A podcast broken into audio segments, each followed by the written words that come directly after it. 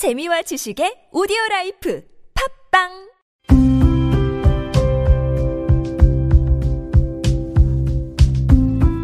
칼럼을 읽어드립니다.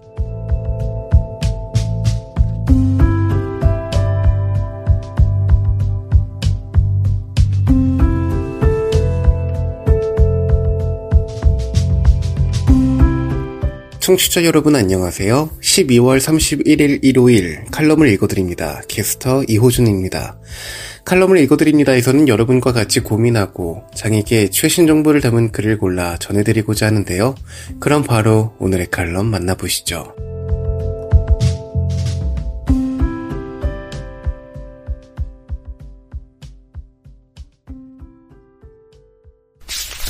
에이블 뉴스, 기고, 활동 지원 서비스 담당자의 안정된 직장 생활 위한 세 가지 제안, 기고, 강민. 참으로 다사다난했던 2023년, 교권 침해, 악성 민원, 각종 고소, 고발에 시달린 교사들이 하나둘 목숨을 잃은 사건이 발생하며 사회적으로 공분이 일어날 때 필자도 친한 지인의 사망 소식을 뉴스에서 접했다. 뉴스 속 그분의 사연은 내가 그동안 알고 지냈던 밝은 얼굴의 누나가 아닌 괴로움에 몸부림치다 결국 젊은 나이에 사망한 또 다른 누나의 모습이었다. 그래서 필자는 그동안 우리가 무심히 잊고 지냈던 우리 장애인들과 관련하여 밀접한 업무를 수행하는 사람 중 활동 지원 업무 담당자들의 고충과 함께 그들의 겪고 있는 고충을 해결할 방안을 같이 모색해보고자 2023년의 끝자락에서 이 기고를 올린다.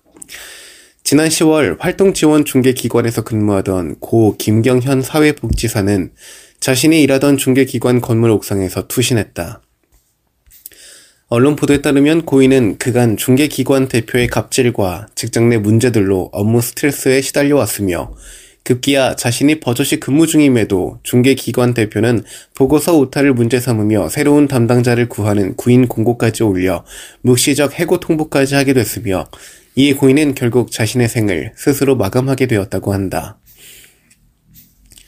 필자는 이번 사건을 접하면서 활동 지원 업무 담당자들의 고충을 한번 생각해 봤다. 여러 가지 사유들로 활동 지원 서비스 대상자가 줄어들면 활동 지원 중개 수수료 수입이 줄어드니 기관 대표의 심기는 날카로워질 수밖에 없을 것이고 이에 대한 화풀이 대상은 당연히 활동 지원 담당자일 것이다. 활동 지원 서비스 이용자와 활동 지원사 간 갈등 조정도 이들의 몫이다. 활동 지원 서비스 이용 관리 기록 관리, 신규 활동 지원 신청자들 공단 배정 시간에 맞춰 활동 지원사 배정 및 지원 시간 관리도 이들이 한다. 이렇게 수행 업무가 많은데 앞서 언급한 고인의 사례처럼 직장 내 갑질까지 발생한다면 사회복지계에 발을 내딛고 특별한 사명감으로 복지 수혜자를 위해 헌신하겠다고 다짐한 수많은 사회복지사의 꿈은 그리 오래 가지 못할 것이다. 필자는 내년부터 사회복지 관련법 등을 개정하거나 관련 조항 등을 신설해 사회복지 종사자, 특히 중증장애인들과 함께하는 활동 지원 서비스 업무 담당자들의 직업권 침해 방지와 처우 개선 등 안정된 직장 생활을 할 수 있도록 몇 가지 방안을 제시해보고자 한다. 첫 번째는 권역별 갈등 조정관 제도 신설이다. 장애인 활동 지원 서비스 또는 장애인 돌봄 서비스 이용자와 돌봄 서비스 종사자 간 분쟁 발생 시 종전 중개 기관이나 업무 수탁 기관의 담당자들이 맡아온 상담 업무를 지자체 소속의 갈등 조정관들에게 넘겨 빠르게 해당 문제를 조정, 해결하거나 장애인 학대 등 위법 사항 발견 시 조사 및 기소권도 괄호 열고 특별사법경찰제 괄호 닫고 기소권도 부여해 범죄 사실에 대해 빠른 조치가 이루어질 수 있도록 한다. 두 번째는 공중사회복지사병제 운영이다. 장애인 일자리와 관련된 내용이라 조심스럽게 다뤄야 할 부분이긴 하지만 군 미필 신분의 2년제 전문 학사 학력 2급 사회복지사의 병역 의무 이행 시 기관 또는 사회복지시설에 복무 토록한 후 만기 전역 시 사회복지사 1급 시험 응시 자격을 부여하고 공중사회복지사로 근무한 자에게는 사회복지사 1급 시험 응시 시 가산점을 부여하게 한다면 현재 과중한 업무에 시달리는 사회복지사들의 숨통이 조금은 트이지 않을까? 물론 장애인 일자리 보장을 위해 기관별로 공중사회복지사 파견 인원은 최소로 하고 말이다. 세 번째는 직장 내 갑질 예방을 위한 관선 이사 파견 의무화다. 현재 장애인 자립생활지원센터가 설립되면 일정 기간 자부담 운영 후 그 실적에 따라 운영에 필요한 재원 등의 지원을 위해 지방의회에 자립생활지원 조례가 제정되고 그 조례를 바탕으로 중개기관의 운영비 등이 지원된다. 해당 조례의 시장, 군수, 구청장들과 그들이 임명하는 저명 인사들을 관선이사로 구성하고 인권 침해 등 위법 사항 발생 시 이사회를 소집해 대표자들을 해임할 수 있는 의결권까지 부여해 갑질과 부당해고 압력 등에서 사회복지 종사자들을 보호한다면 더 사회복지사들의 억울한 죽음 소식은 들리지 않을 것이다. 장애인들과 어르신들, 그리고 국민기초생활수급권자 중 차상위 계층 등 그동안 우리와 함께 해왔고 앞으로도 우리와 함께할 사회복지사들을 위해 우리가 관심을 두고 사회복지사들의 자법권 보호 및 처우 개선을 위해 산업안전기본법과 장애인 복지법 등의 조항 신설 등을 통해 모두가 연대한다면 진정한 복지국가로서의 대한민국은 그리 멀지 않을 것이다. 이 추운 날에도 고 김경현 사회복지사의 죽음이 헛되지 않도록 천막 농성과 문화재 등을 이어나가고 있는 유가족과 민주노총 인천본부에 격려와 응원의 지지를 보낸다. 그리고 2024년에는 사회복지 종사자들의 권익지원센터 설치를 골자로 하는 사회복지사 등의 처우 및 지위 향상에 관한 법률 개정안이 통과되어 시행되는 해다. 이 땅의 많은 사회복지 종사자들이 피와 땀, 삶을 포기한 종사자들의 헌신이 헛되지 않도록 우리 독자들도 관심 갖고 그들의 투쟁에 박수와 연대를 부탁드린다. 지금 여러분께선 KBIC 뉴스 채널 매주 일요일에 만나는 칼럼을 읽어드립니다를 듣고 계십니다. 더 인디고, 조미정의 정정당당, 가면 증후군과 당사자주의, 조미정 더 인디고 지필위원. 난 가면을 쓰고 있다. 그 가면은 실제로 있는 가면이 아니라 내 불안감이 만들어낸 가면이다.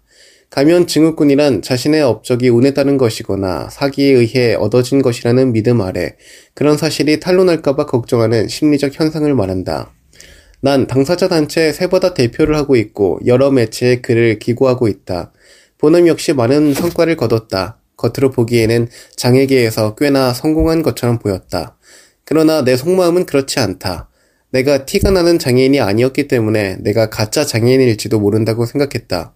그 생각을 잠재우기 위해 내 몫의 복지카드를 유심히 들여다보거나 내 진료 기록을 다시 읽으며 역시 나는 장애인이구나 라고 생각했다.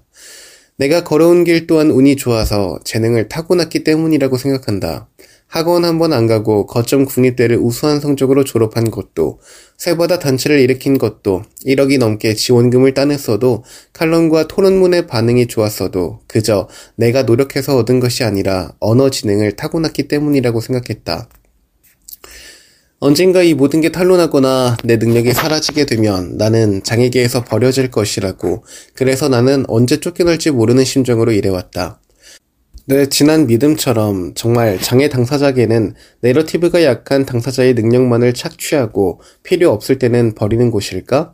냉정하게 생각해보자. 이런 생각들은 능력주의에 기반한 것이다. 장애계에서 유용하게 쓰일 수 있는 능력이란 장애인으로서의 삶과 차별 경험을 언어로 풀어내는 능력, 장애 운동과 당사자 주의에 대한 정치적 감각, 회계, 행정, 디자인과 같은 실무적 능력이 있다고 볼 수 있다. 이와 같은 능력이 있다면 분명 운동의 효율이 좋아질 것이다. 그러나 능력주의의 피해자들이 모인 장애계에서 또다시 능력으로 당사자를 재단하는 일이 온당할까?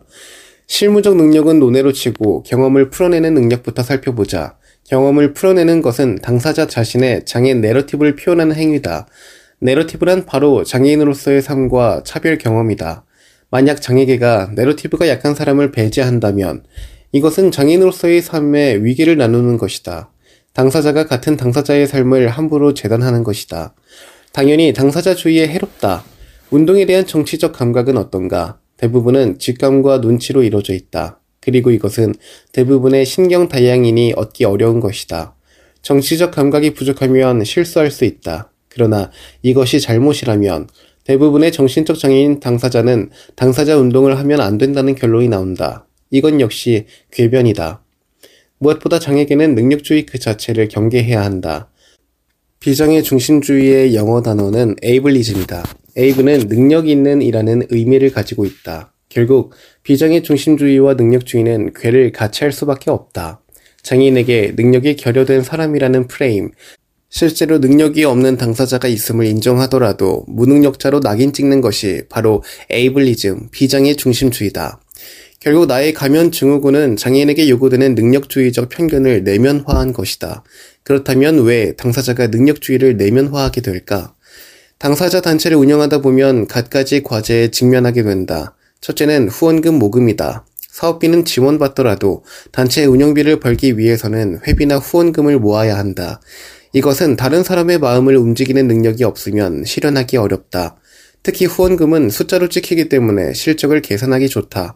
실적이 숫자로 환산되면 목표치를 채워야 한다는 압박에 빠지기 쉽다.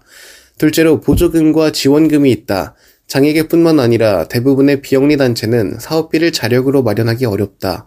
따라서 정부나 민간 재단의 지원을 받게 된다. 이들 기관의 지원을 받으려면 사업 계획서를 써야 한다. 당사자 단체가 제출한 사업 계획서는 다양한 기준으로 평가된다. 사업의 구체성, 실현 가능성, 창의성, 파급력 등이 그것이다. 이것들은 다시 숫자로 환산되어 심사 서류에 기록된다. 서류에 통과한다면 면접을 보게 된다. 정부나 민간 기관은 당사자의 능력을 신뢰하지 못하는 경우가 대부분이다. 따라서 기관의 눈높이에 맞추기 위해 프레젠테이션과 질의응답을 철저하게 준비해야 하고 현장에서도 의심 섞인 질문에 시달린다. 스트레스가 막심하다. 사업을 따낸 후에도 안심할 수 없다. 중간 보고서와 결과 보고서가 그것이다. 이들 보고서에는 사업의 실적이 구체적으로 명시돼야 한다. 만약 실적이 좋지 않거나 보고서를 제출하지 못한다면 공모에 탈락되는 것보다도 못한 불이익을 겪게 된다. 결국 성과주의적 배분 체계가 장애 당사자 단체를 실적으로 압박하고 있다고 볼 수 있다.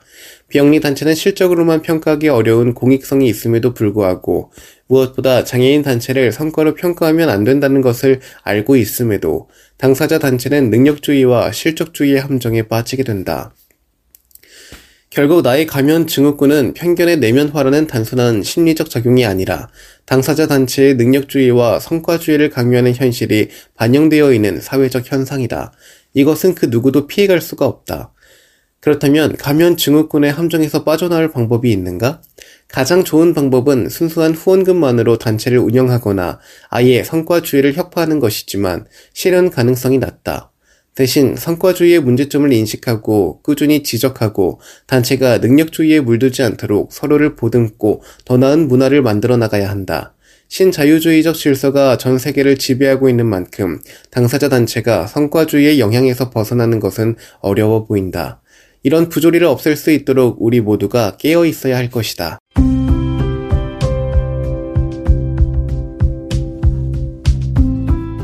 12월 31일 일요일 칼럼을 읽어드립니다. 오늘 준비한 소식은 여기까지입니다.